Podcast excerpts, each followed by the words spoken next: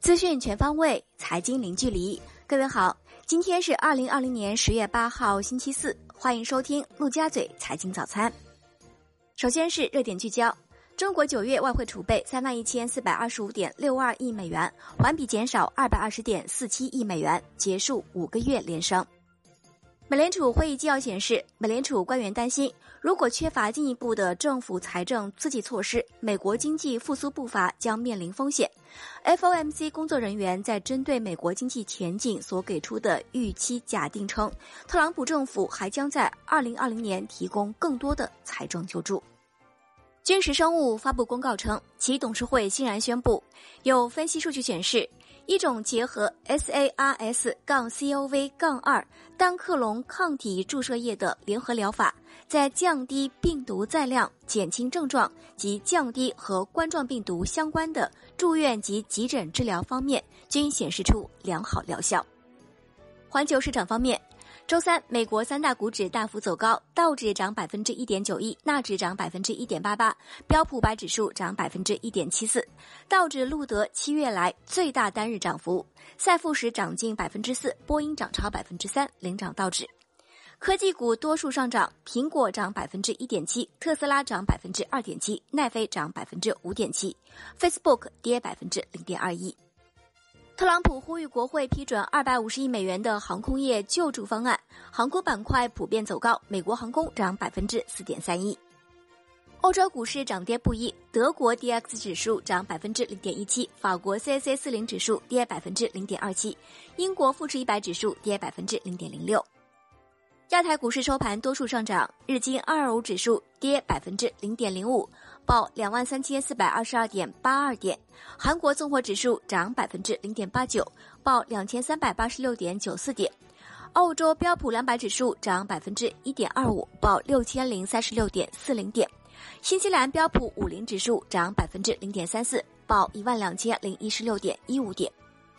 周三，国际油价全线下跌，UMAX 原油期货跌百分之一点五五，报每桶四十点零四美元，三日来首次下跌。布油跌百分之一点一，报每桶四十二点一八美元。COMEX 黄金期货跌百分之零点九六，报每盎司一千八百九十点五美元，连跌两日。COMEX 白银期货涨百分之零点零二，报每盎司二十三点九二五美元。伦敦基本金属涨跌不一，LME 七铜涨百分之二点零一，LME 七锌涨百分之零点一七，LME 七镍涨百分之零点一，LME 七铝涨百分之一点一九，LME 七锡跌百分之零点三，LME 七千涨百分之零点八七。周三纽约尾盘，美元指数跌百分之零点二，报九十三点六四二九。欧元对美元涨百分之零点二六，报一点一七六五；英镑对美元涨百分之零点三五，报一点二九一九；澳元对美元涨百分之零点五二，报零点七一三九；美元对日元涨百分之零点三四，报一百零五点九八；离岸人民币对美元涨一百二十九个基点，报六点七三五五。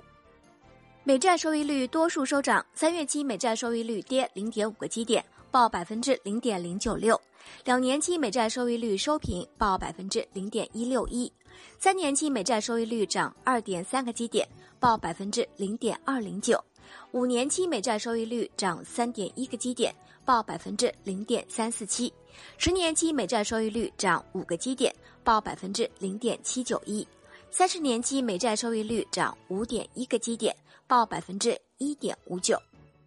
国内宏观方面。国家外汇管理局副局长表示，九月末我国外汇储备规模为三万一千四百二十六亿美元，环比下降百分之零点七。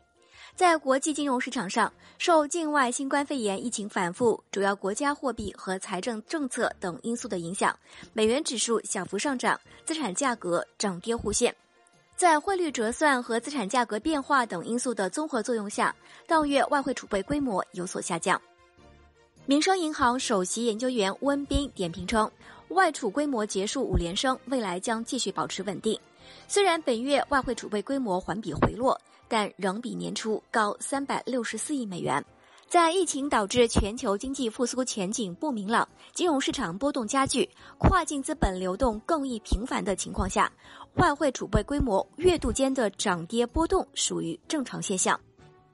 国家统计局将于十月十九号发布三季度宏观经济成绩单。据第一财经对经济三季报的前瞻报道称，三季度依然将延续强劲复苏的态势。消费方面，八月份社会消费品零售总额增速年内首次转正，预计九月份消费增速会继续加快，后期消费品市场有望延续回升态势。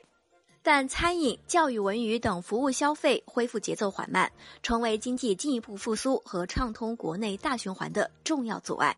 “十三五”期间，我国户籍制度改革进展顺利，成效显著。公安部数据显示，一亿人落户任务提前完成，一亿多农业转移人口自愿有序实现了市民化。户籍人口城镇化率由二零一三年的百分之三十五点九三提高到二零一九年的百分之四十四点三八。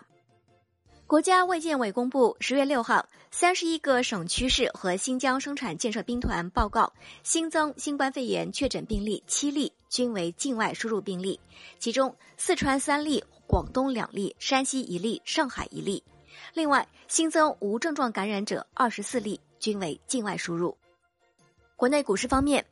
港股节后三连涨，恒指收盘涨百分之一点零九，恒生国企指数涨百分之零点九七，恒生科技指数涨百分之二点一六。科技股领涨，舜宇光学科技涨逾百分之五，美团点评和瑞声科技均涨逾百分之三，阿里巴巴和中芯国际均涨逾百分之二，嘉禾生物上市首日涨逾百分之十六，全日大市成交九百二十二亿港元。展望十月份，券商在金股池中依然重点配置了周期股和金融股。中信建投认为，十月金股的配置主题是震荡市下的配置思路，经济复苏仍然是主线，所以金融股和周期股仍然是持续占优的。金融方面，据券商中国报道，今年以来截至到十月五号，有一千七百七十三条银行股权司法拍卖记录。近期，辽阳银行八千万的股权处置仍以失败告终，围观者甚多，却无一人出手，或与其近年来经营业绩不佳有关。楼市方面，穆迪发布报告称，中国监管机构将继续实施并调整监管措施，以控制中国房地产开发商的债务融资渠道，从而控制其债务杠杆。随着今年下半年和二零二一年项目完工率和收入确认率的提高及可控的债务增长，未来十二到十八个月里，开发商的杠杆率会有适度的改善。产业方面，有媒体通过对北京地区新房市场进行调研后发现，不少前期开盘的新房项目为了尽快实现清盘，十一期间降价力度较大。很多楼盘相比备案价的折扣低于八点五折，部分售楼盘推出一口价房源，由于比市场价格低不少，所以一推出便秒光。海外方面，世卫组织网站最新数据显示，截至欧洲中部时间十月七号十六点二十三分，全球确诊病例较前一日增加二十七万一千四百二十一例，达到三千五百六十五万九千零七例。死亡病例增加四千四百二十七例，达到一百零四万四千二百六十九例。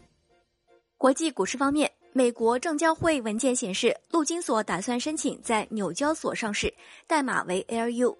陆金所 IPO 的规模高达一亿美元，承销商为高盛、美国银行证券公司以及瑞银投资银行等等。据外媒报道，在最新写给员工的邮件中，特斯拉 CEO 马斯克表示，预计特斯拉2020年产量将达到50万辆。他称，如果能在一年之内制造超过50万辆汽车，这很艰难，但也令人兴奋。这将是特斯拉的史上首次。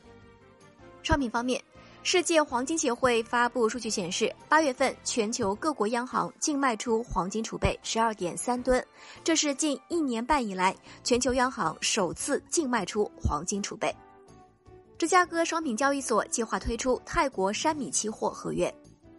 债券方面。据交易商协会相关负责人介绍，银行间债市熊猫债制度规则优化升级后，境外企业发行熊猫债将更加便利，信息披露更加国际化，投资人保护机制更加完整健全。熊猫债业务与境内债业务在机制流程上更具一致性。